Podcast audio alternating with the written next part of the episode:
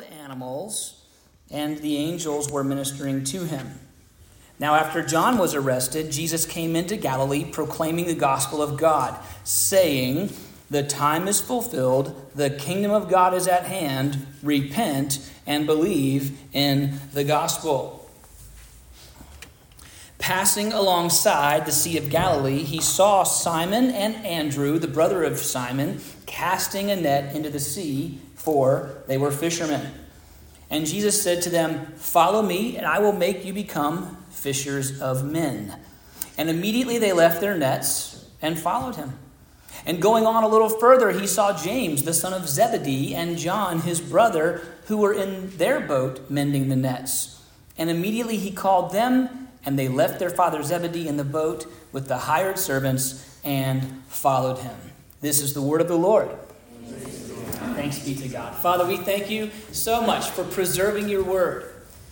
Not only uh, that which is found in what we call the Old Testament, but we, we have, you have preserved the accounting of your human life and your incarnation, your ministry, your sermons, your miracles and then, of course, the initiation of the church and the letters, the letters that your Spirit compelled the apostles to write to the church in the first century.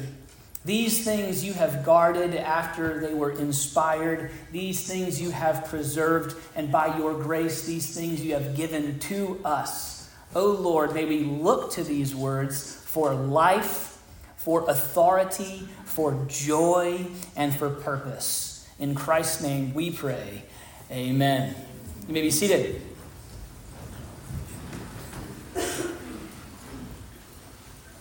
Happy New Year. I've long been intrigued by a statement I heard years ago from uh, Alistair Begg. It's this simple trinity, if you will um, God's work God's way in God's world. It's something of a summary of the Christian life God's work, God's way in God's world. And when I look at the opening chapter of Mark's gospel, I can't, can't help but see something of this phrase being lived out by Jesus. And as such, you might say Jesus is our example. He's doing God's work in the imago Dei. What was man's purpose in the Garden of Eden from the very beginning? It was to be a reflection of God Himself in His world, living His way. Right? The image of God on earth.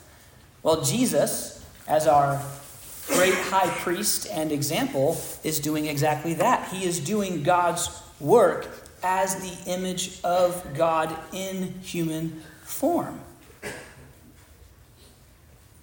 He's doing man's job. Then you might say he is doing it God's way. In his purity, in his perfection, in his humility, he's doing God's work God's way. See, the, the danger is to attempt to do God's work your way, right? And you might say that there are examples all over modern Christendom of men who are attempting to do quote unquote God's work, but they're doing it their own way, seemingly, almost assuredly, for their own gain.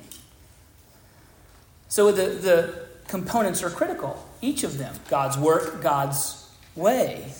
And then you might say, thirdly, that, that Jesus is doing this um, in God's world, which is simply to say, with a complete recognition that God is at the center of the universe, metaphorically, spiritually speaking, not man.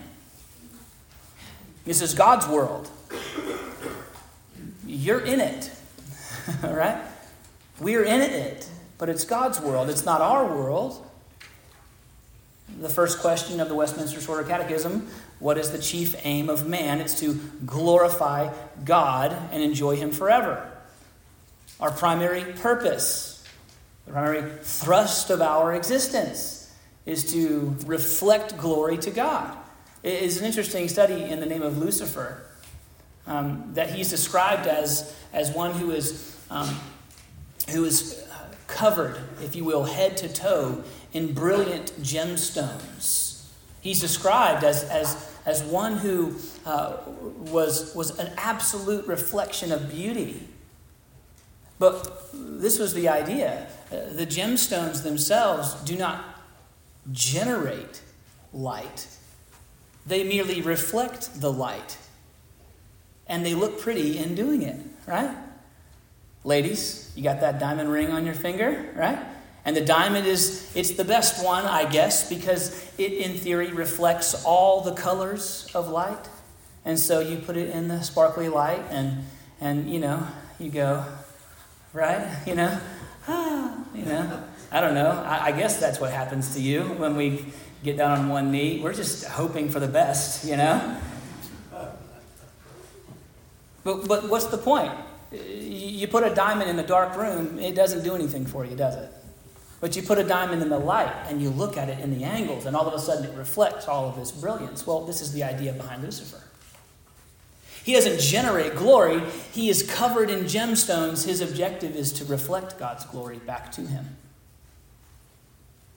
And in his selfishness or self absorption, the theory is that Lucifer began to see himself as the generator of light, as opposed to the reflector of light. And down was his fall, right? Great was his fall. So we're attempting to do God's work, God's way, in God's world. And here I believe Jesus shows us an example of doing God's work, God's way, in God's world subservient to the Father as the perfect man as we are to be. Now, the start of the new year is typically accompanied by New Year's resolutions. How many have made some? Wow. Three, four, five, that's six. Either we're lying or we're just like, we forgot that it was a new year. Is it really that unpopular of a thing to do anymore? It's like the world is ending, you know, just you know? Forget it. Economy's crashing. Ay, ay. All right, for the six of you who made resolutions, how many of you have already fudged on them at least a little bit? It's January 7th. Yeah, I'm right there with you. Well, despite our repeated acts of inconsistency and lack of commitment, the start of a new year is typically a good time uh, to reflect and redirect. Reflect and redirect. That's what New Year's resolutions are all about, right? I mean, if you've achieved absolute perfection, there'd be no reason for a new resolution. So you reflect and you go, and you attempt to redirect. Reflect on the previous year and redirect your efforts, focus, and disciplines going into the new. I say this in all seriousness um, and with, with every ounce of genuine compassion that I have for you as your friend, as your brother in Christ, and as your pastor.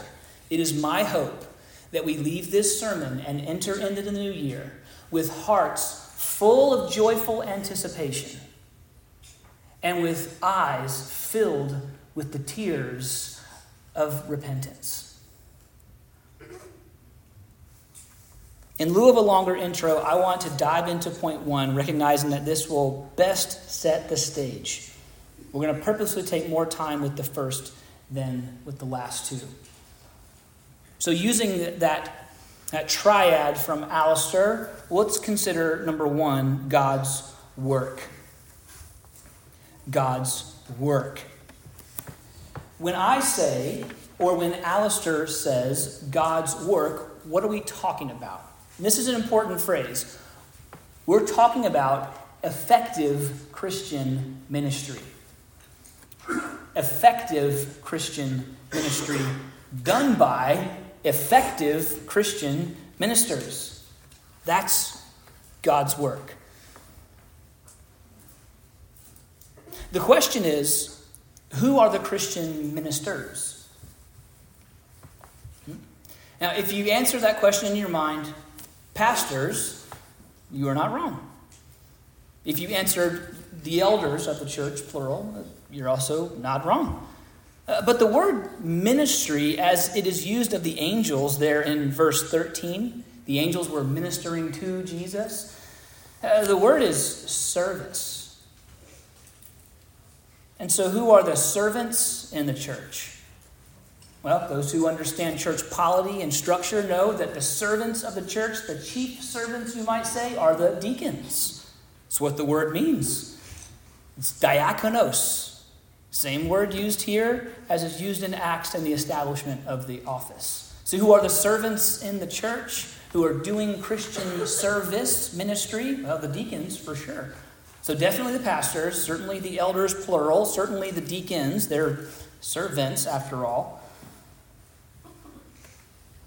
Is anyone else involved in Christian ministry?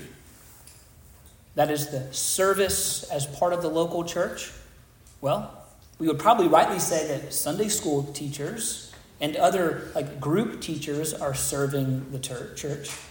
They are ministering, aren't they?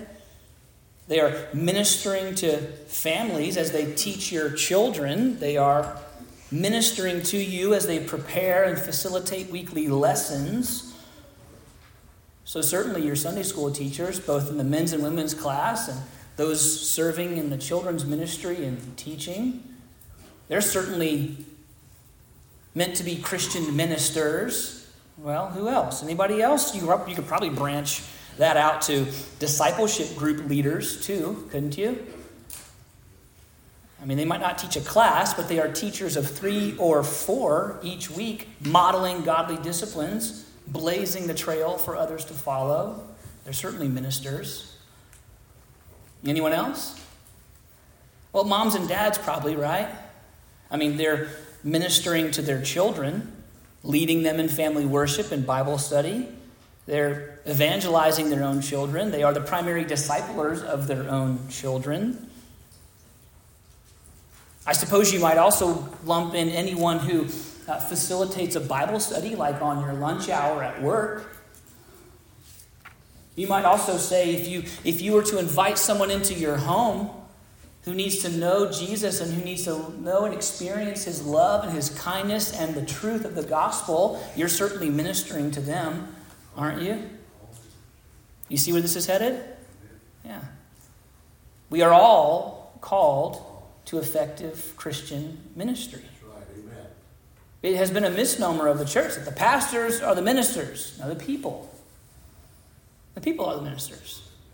In fact, there was a, there was a news article. Um, this was back in, um, I believe it was in the 70s, uh, that, was, that was published in Southern California. And it was, it was titled The Church with 900 Ministers. And you might say, well, what kind of church is that? What are they talking about? What they're talking about is Grace Community Church, pastored by John MacArthur, after he went through a series on the spiritual gifts, recognizing that every member in the body has been given spiritual gifts and therefore has an obligation to exercise those gifts. And it began to revolutionize the way an entire church thought about Christian ministry to the point that the only way to summarize this body of believers is to call it a church with 900 ministers. We are all called to Christian ministry. Listen, you are either doing it effectively or poorly. Either in the strength and humility of the Spirit of God or in the frailty and failure of your flesh. Either with the intention of one who is called and clear minded and focused or as one who is absent mindedly going through the motions while a thousand other priorities take precedent over your calling to effective Christian ministry. Peter uh, used the phrase a royal priesthood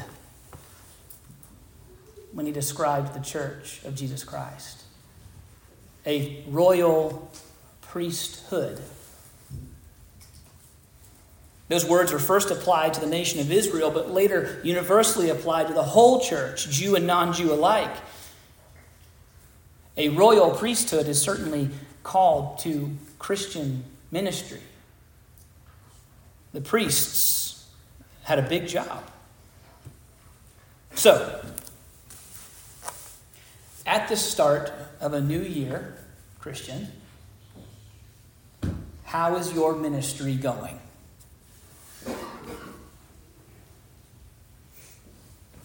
At home, at work, in the neighborhood, in your online activity and interaction? How's your ministry going?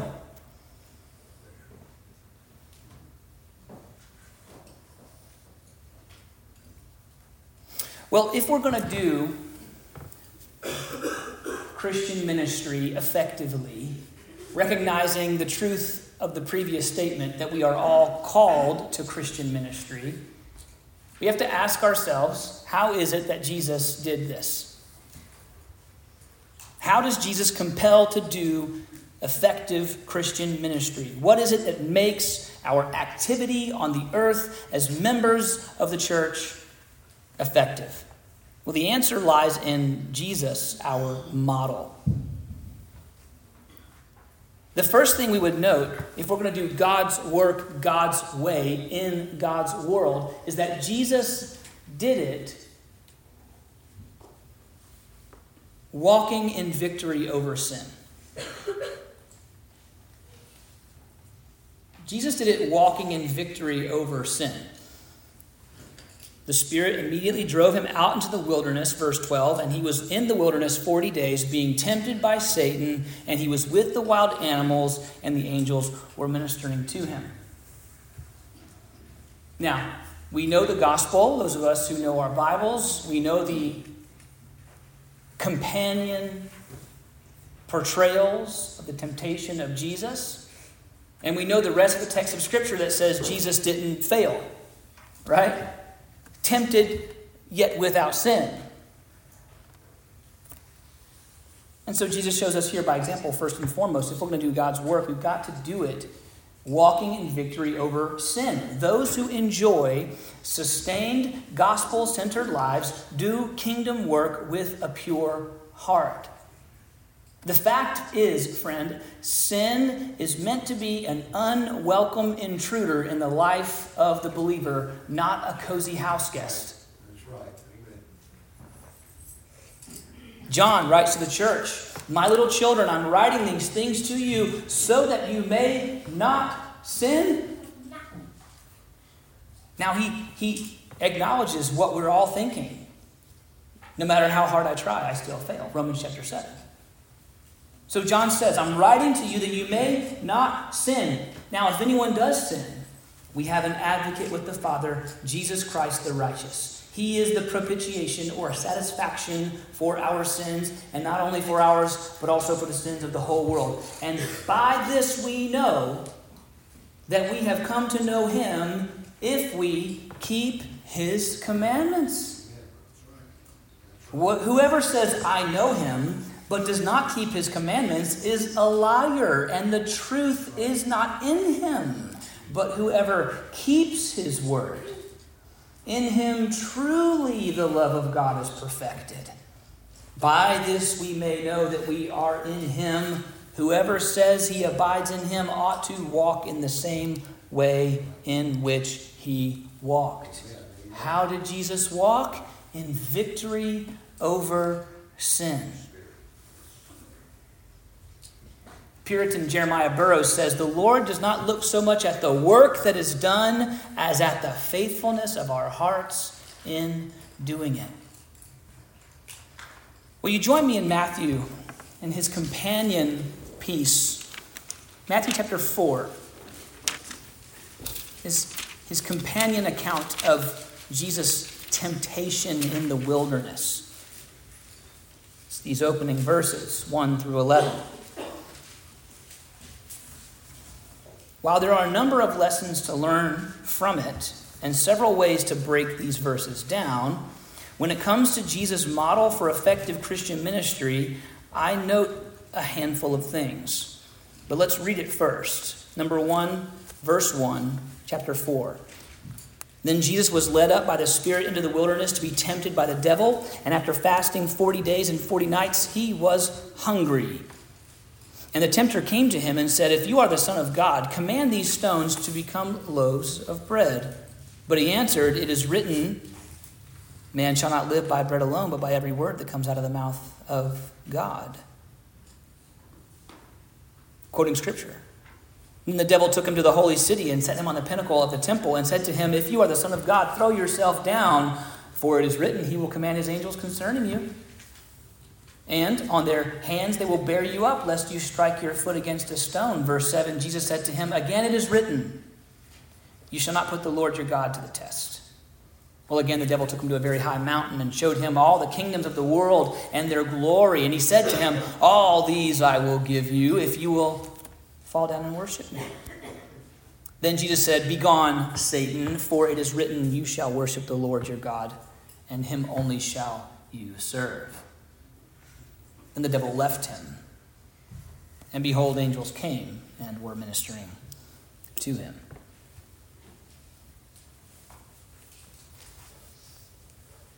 Three things. Number one, effective ministry is done by those who are faithful to the Lord over faithful to self. If you note, each temptation was self serving in some way, self preserving, self promoting.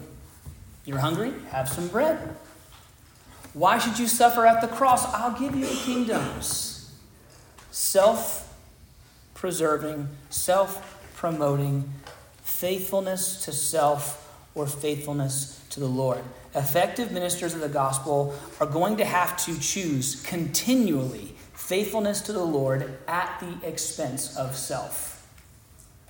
Jesus did not pull any punches when he said this in Luke 9 23. If you want to come after me, deny yourself and take up your cross and follow me. Faithfulness to the Lord over faithfulness to self. That's the first thing. Secondly, effective Christian ministry is done by those who love God more than they love the temptations of Satan. That which Satan offers is always pleasing to man in some way. Wouldn't be a temptation otherwise. To Eve in the garden, what do you read? We read that she noticed the tree was pleasing. It was good for food, pleasing to the eye. Jesus was hungry after a 40 day fast. Bread would have been pleasing. And for you, that which Satan parades before your eyes is in some way pleasing to natural man. But those who are effective in Christian ministry love God more than they love the temptation Satan parades before us. Thirdly, effective Christian ministry is done by those whose lives are immersed and governed by God's Word. These are all things that we just note in this interaction between the tempter and the Savior. Jesus loves God more than he loves the temptations Satan throws at him. He's faithful to God over faithfulness to self and his life is immersed and governed by the Word of God. Immersed and governed, saturated and subservient. One without the other will always lead to trouble. But notice in Jesus' responses a familiarity and an authority. He knows the word, he can recall it in a moment and he is subject to the authority of the word. This is our model for victory over sin. You want to walk in victory over sin? Be submerged and subservient to God's word. Effective Christian ministry is done by those who walk in Jesus' victory over sin. Not our own, we will fail. But where we fail, he is victorious. And because he is victorious, our failures do not define nor condemn us. So, Go, as Jesus said to the woman uh, who was caught in adultery in John chapter 8, go and sin no more. And when you stumble, weep, confess, and go and sin no more. But Alistair puts it bluntly when he says it simply it is imperative that we not only read God's word, we must also cherish it and be subject to it. Read it, cherish it, be subject to it. The first thing in doing God's work, God's way, in God's world is to do kingdom work, walking first in victory over sin. If you find your evangelism and the efforts thereof are blunted and stunted and ineffective, you can probably trace the source back to repeated and habitual sin. If you find your joy to be stunted, you can probably trace it back to repeated habitual sin. Just do a test, friend. Just do a science experiment on your own life and just resist and repent and weep and mourn and read the scriptures and immerse yourself in them and live and walk in the opposite direction of all the sinful temptations Satan throws at you repeatedly throughout the day. Just do a test and see if your joy and your boldness and your effectiveness does not skyrocket. You say, I don't, I don't get, you're talking about victory over sin, effective Christian ministry. That sounds like the farthest thing from my life. Stop habitually sinning. And I say that with love and grace. You don't have the strength to do it. But in Christ, he says, you are not a slave to those sinful temptations. I think, I think this concept is so painfully foreign to us because we simply have not lived as Christians in the complete and utter rejection of the sinful temptations of the world. Maybe for a moment, maybe for a day, but not for any sustained periods of time. So I encourage you to, I don't know, try a little science experiment, you know? Proof of concept, right? If we're going to do God's work, God's way, in God's world, it has to begin by walking in victory over sin. This is the will of God, Paul writes to the Thessalonians your sanctification. It begins there. Secondly, if we're going to do God's work, we've got to do it, if you're taking notes, number two, God's way. God's way. Back to Mark chapter 1, if you please.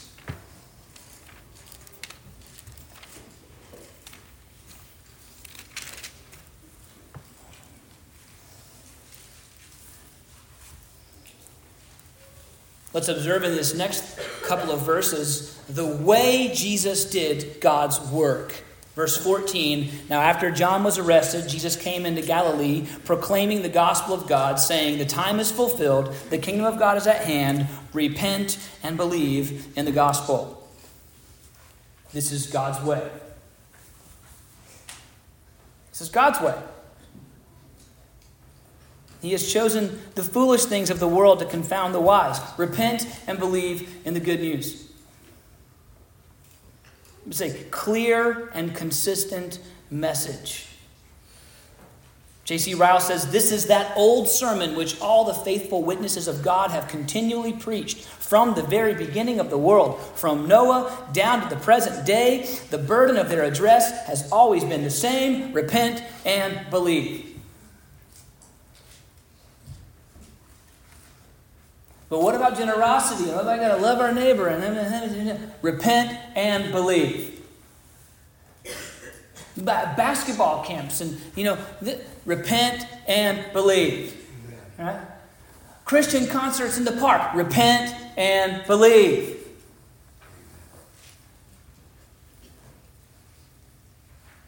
The message of Jesus was sufficient in his day, and it was sufficient for him it must be as sufficient today as it was then. The Apostle Paul told the Ephesian elders when he left them for the last time, he says, The substance of my teaching had been repentance toward God and faith toward our Lord Jesus Christ. Acts chapter 20, verse 21. This is the substance. This is what I've been teaching you all the time I've been with you for several years. So I could boil it down to this repent and believe. J.C. Ryle again says, The great head of the church gave him a pattern. Repent and believe.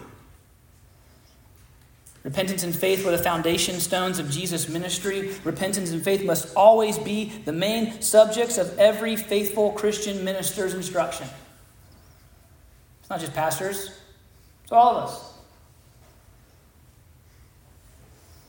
There was one consistent way God communicated to the nation of Israel and through the nation of Israel to the rest of the world repent and believe.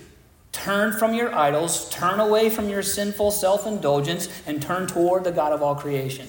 Over and over again. Deuteronomy chapter 31 through 4, the whole book of Ezekiel, Acts chapter 3. Here, let's turn and read. We don't have time, but we're going to do it because I'm fired up. Acts 3, I'm going to read the whole chapter. It's not that long.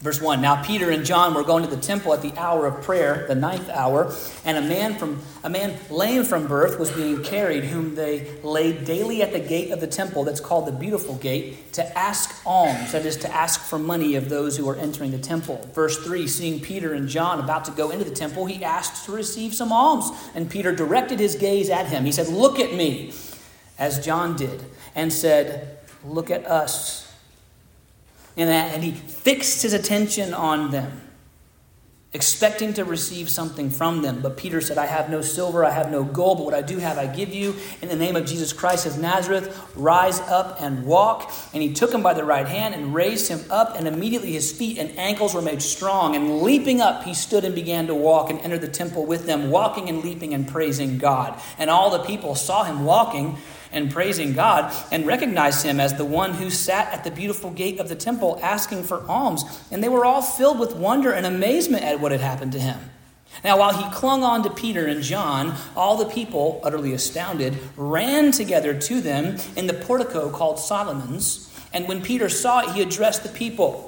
He was prepared to preach, Men of Israel, why do you wonder at this? Why do you stare at us as though by our own power or piety we have made him walk? The God of Abraham, the God of Isaac, and the God of Jacob, the God of our fathers, glorified his servant Jesus, whom you delivered over and denied in the presence of Pilate when he had decided to release him. But you denied the holy and righteous one and asked for a murderer to be granted to you. And you killed the author of life, whom God raised from the dead. To this, we are witnesses. And his name, by faith in his name, has made this man strong, whom you now whom you see and know. And the faith that is through Jesus has given the man this perfect health in the presence of you all. Now, brothers, I know that you acted in ignorance, as did also your leaders. But what God foretold by the mouth of all the prophets that his Christ would suffer, he thus fulfilled.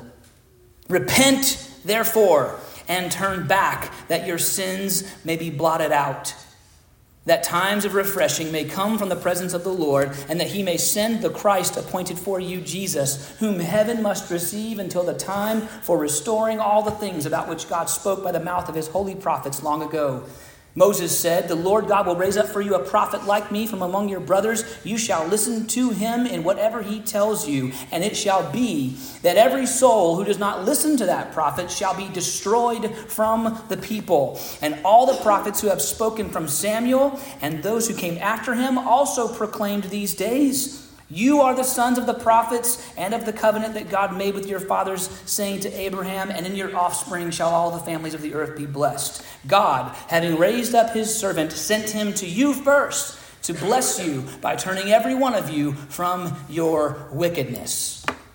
That's a sermon right there. That'll preach, as they say.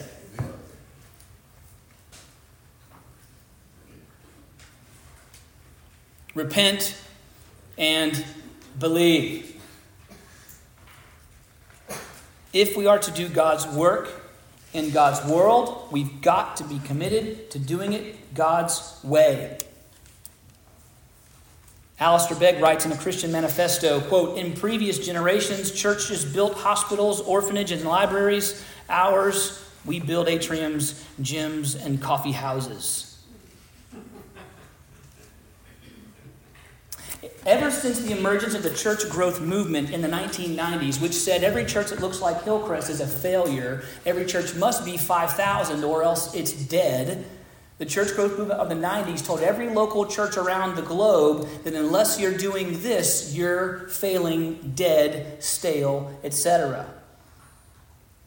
Ever since then, the church in America has, has skewed away with obvious holdouts, but large strokes the church has skewed away from the time tested and biblically supported method of growing God's church.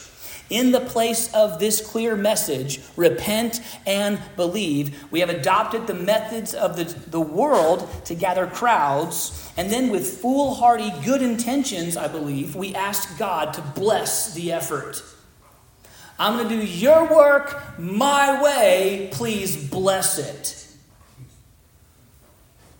What if in 2024, we reclaimed that timeless and clear message repent and believe. And then showered our community with love sacrificially as we proclaimed it. What if? What if just 100 people in Northwest Charlotte do it for one year? What if? What if we stop indulging our sinful impulses? What if? What if we delete the apps and take a sledgehammer to the, to the, to the computers that are such a temptation? What if we resisted the urge to gossip and ruthlessly resisted the urge to self promotion and self exaltation and, and self awareness and self centeredness and set our eyes on the God of all creation and immersed our minds and our hearts with the text of Scripture and ruthlessly put ourselves under the authority of the text of Scripture in spite of what the world tells us is good and right and supposed to be done. What if? See, this is, this is the theory of the local church pastor. You see? I, I think it's really it's one of two options for every local church pastor, every guy who stands in pulpits like this one who's doing the same thing I'm doing right now. There are two potential what ifs in his mind at all times.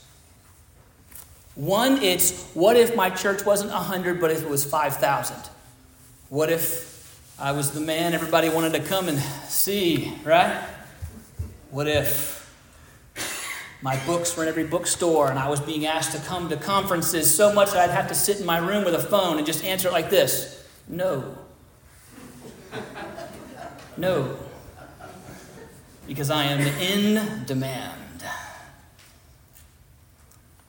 That's one very common potential what if for every Steve Gompers in pulpits this morning.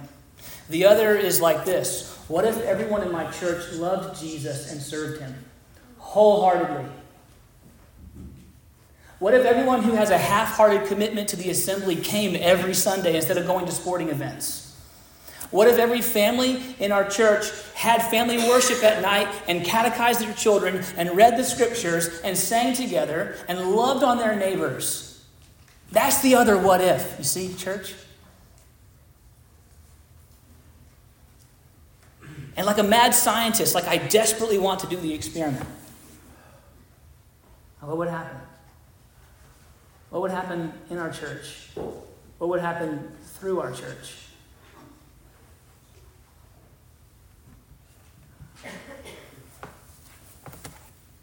Yeah. If we are to ask God to bless our work, we must be humble enough to be willing to do it God's way, foolish enough to believe that it is, it is His Spirit who draws men to Himself, not our programs. Okay? And bold enough to trust Him with whatever the results might be.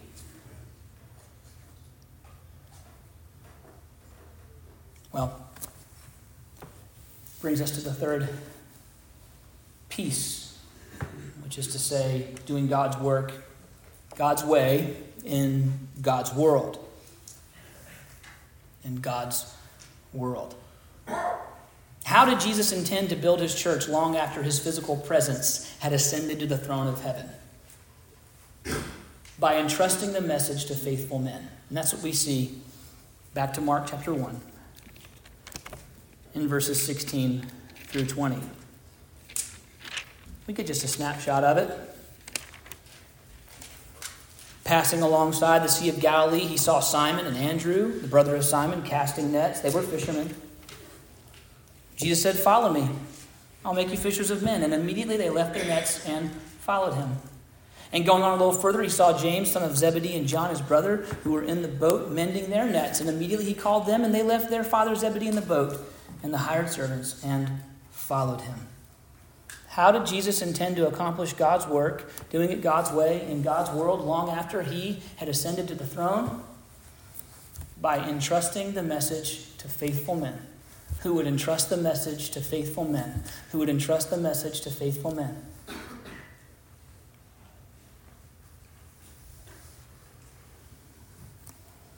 If we hope to do God's work, God's way, in God's world, we must look both to Jesus' method and to the response of those whom he called. And what was Jesus' method? Slowly, patiently invest in a small number of people faithful men, and then compel them to replicate that formula. Go, make disciples of all nations, baptizing them in the name of the Father, and the Son, and the Holy Spirit, and teaching them to obey everything I commanded you. Well, they did, right? And then we recognize that that message got passed on. Jesus said it to the apostles, and the apostles then said it to their mentor or their proteges. Paul writes to Timothy, What you have heard from me in the presence of many witnesses, entrust to faithful men who will be able to teach others also. It took Jesus three years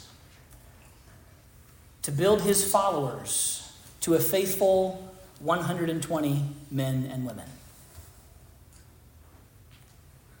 Kind of like, like this room. This is it. Jesus is crucified, he's resurrected. Those who did not believe, who were only hanging around for the free meals and the miracles and the exciting things, not so exciting when the guy who was doing the healing is now being crucified. I'm out. Peace. And so it had whittled down to the faithful, those who truly believed, those who were prepared to deny themselves and take up their cross and follow Jesus in his footsteps. 120, like this right here. And they were praying in the upper room in Acts chapter 1. And the Spirit of the Lord descended upon them. This was God's formula to rescue the world. And it probably looked kind of like I'm looking at you. It probably looked like you. Some of you are impressive, intelligent, successful. Some of you, I don't know. Right? Just a hodgepodge. Just people. Young, old, different strengths, different weaknesses.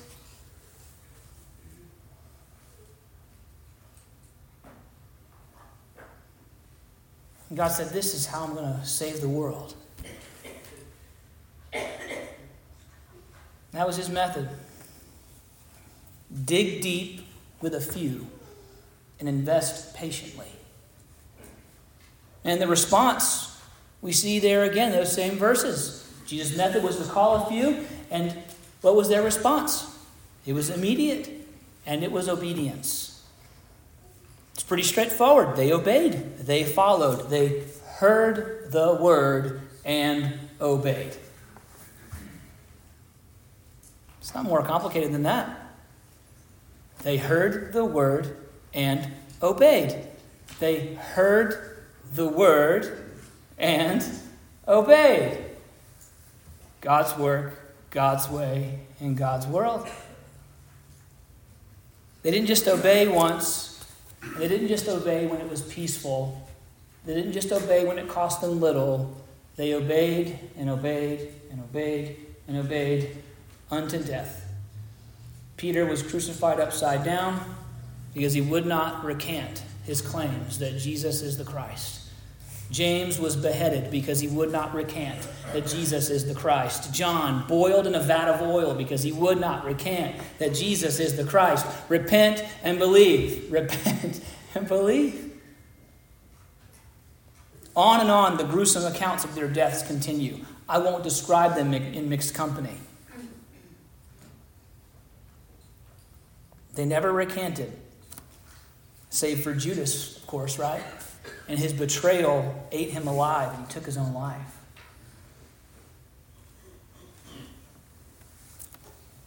See, church,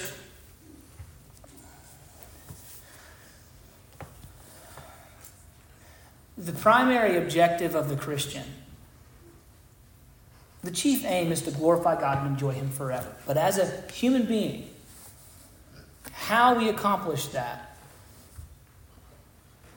those who are genuinely redeemed, our goal is to uncover the purpose of our salvation. Right? Why you? Right? Why did God redeem you? Out of all the billions on the planet, and certainly the billions who are on the broad road to destruction, why would He redeem you? What is the purpose of your salvation? This must be the preoccupation of the Christian. We find ourselves described as soldiers equipped for, for battle with spiritual armor in Ephesians. Seems our purpose is to fight something. We find ourselves described as spiritual members of one body in 1 Corinthians 12. So it would seem our purpose is to work together. We're called a spiritual kingdom in Matthew 13. So it would seem that our purpose is to work together unto broader communal good under the service of the King. What's the purpose of our salvation? Spoiler alert. It isn't to set your mind at ease so that you can live your own life your own way, doing your own thing with fire insurance in your back pocket. Why are you here? To glorify God. Why are we here? We must be prepared to say to ourselves and to say to others, our goal as Christians is to do God's work, God's way, in God's world. Therefore, we must be willing to compare everything against the authority of Scriptures, the authority of the Scriptures. Our emotions, Western 21st century sensibilities, our preconceived insights about life in the Bible, our human wisdom and experiential knowledge, and so on. It all must fall under the authority of God's Word. If we are unwilling to do this, Yahweh is not our God. We are our own gods. My emotions trump the scriptures. My experience in the business world trumps the scriptures. You see, on and on it goes. My emotions, my thoughts, my opinions, my gut instincts are what I go by. And when the text of Scripture smacks up against them, who wins? Your gut or the Scriptures? This is the way the apostles lived in God's world. They heard the word and obeyed. Now, once we have that battle out of the way, which is to say, everything I bring to the table is subservient to the text of Scripture, once that battle is out of the way. While it might be a continual battle, Romans 7, but, but once we have settled in our minds that our human instincts and will and intellect and gut feelings and opinions and so forth are all suspect at best and must be continually surrendered to, to the authority of the Word, then and only then do we take the first step in discovering and executing the purpose of our salvation.